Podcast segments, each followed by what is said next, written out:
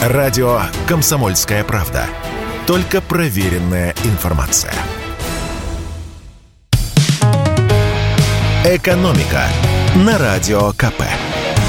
Здравствуйте, дорогие слушатели радио «Комсомольская правда». В эфире наш ежедневный обзор самых интересных экономических новостей. И поговорим мы сегодня, как это, к сожалению, нередко бывает, о продолжении исхода западного бизнеса из России. Вслед за IKEA еще одна шведская компания объявила об уходе с российского рынка и финальной распродаже. Это продавец одежды H&M. Учитывая текущую ситуацию, мы считаем невозможным продолжать наш бизнес в России, заявила генеральный директор H&M Group Хелена Хельмерсон. В России шведская компания Hennes Moritz, сокращенно H&M, работала с 2009 года. Всего в нашей стране было открыто больше 150 точек продаж. Это седьмое место среди десятков стран, где представлена компания H&M. Чистая прибыль российского филиала за прошлый год 6 миллиардов 900 миллионов рублей. Все магазины в России закрылись еще 2 марта. Все это время шведы надеялись, что ситуация успокоится. Продолжали платить две трети зарплаты сотрудникам и вносить арендную плату торговым центрам. По примерным подсчетам это стоило компании миллиард двести миллионов рублей. Но ждать бесконечно невозможно. И шведы, как и многие другие компании, объявили об окончательном уходе из России.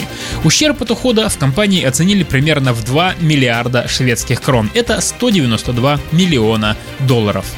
Ну а мы с вами запомним H&M как одно из немногих мест, где можно было купить действительно качественную одежду за небольшие деньги.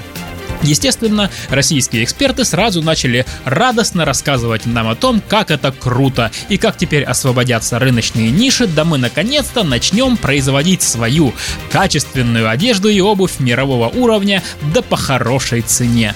Но, честно говоря, все эти пляски на похоронах я не поддерживаю. Лично мне совершенно непонятно, как наличие компании H&M на российском рынке мешало производить свою недорогую одежду. Наоборот, была какая-никакая конкуренция как по цене, так и по качеству, и было на кого ориентироваться.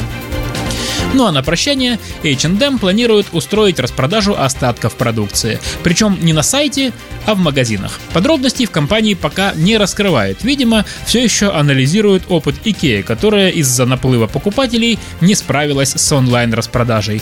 Тем более, что поклонников у шведской одежды было не намного меньше, чем у IKEA.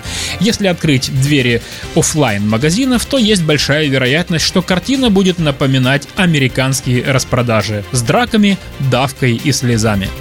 Пресса сообщает, что торговые точки H&M могут напоследок открыться уже в августе. И в конце давайте поговорим не об иностранных, а о наших российских компаниях, которые тоже повально закрываются, хотя они и не хотели бы уходить из России. Их заставляет жизнь и налоговая.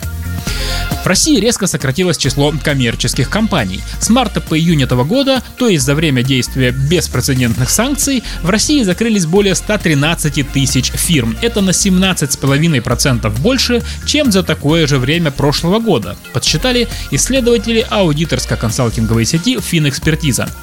Конечно, компании в России не только умирают, но и рождаются. Однако на 10 выбывших приходится только 7 открывшихся. Как объяснила э, финэкспертиза, подавляющее большинство компаний закрываются по инициативе налоговых органов. Например, когда директор возглавляют сразу несколько компаний или по одному адресу зарегистрировано большое число организаций. В таком случае налоговые высылают уведомление о том, что юридическое лицо в течение полугода должно исправить некорректную информацию, иначе его закроют. Кстати, по статистике, каждая шестая закрытая компания не действующая. То есть целый год она не сдавала налоговую отчетность и не проводила операции по счетам. То есть налоговая, по сути, хоронит мертвые коммерческие души. Мы попросили прокомментировать это исследование финансового омбудсмена Павла Медведева. Так вот, по его словам, многие предприятия фактически прекращают работу, отправляют сотрудников в отпуск, но по документам продолжают существовать. Об их реальной судьбе можно судить только через полгода после фактического прекращения работы, так что более полную картину влияния санкций на бизнес мы сможем наблюдать осенью. И немного статистики. Как почитали эксперты, бизнес чаще всего гибнет во Владимирской области, Ингушетии, республиках Коми и Марий-Эл, а также в Белгородской области. А чаще всего открываются новые компании на Чукотке, в Калмыкии, Карачаево-Черкесии, Тыве и Смоленской области. «Экономика» на Радио КП.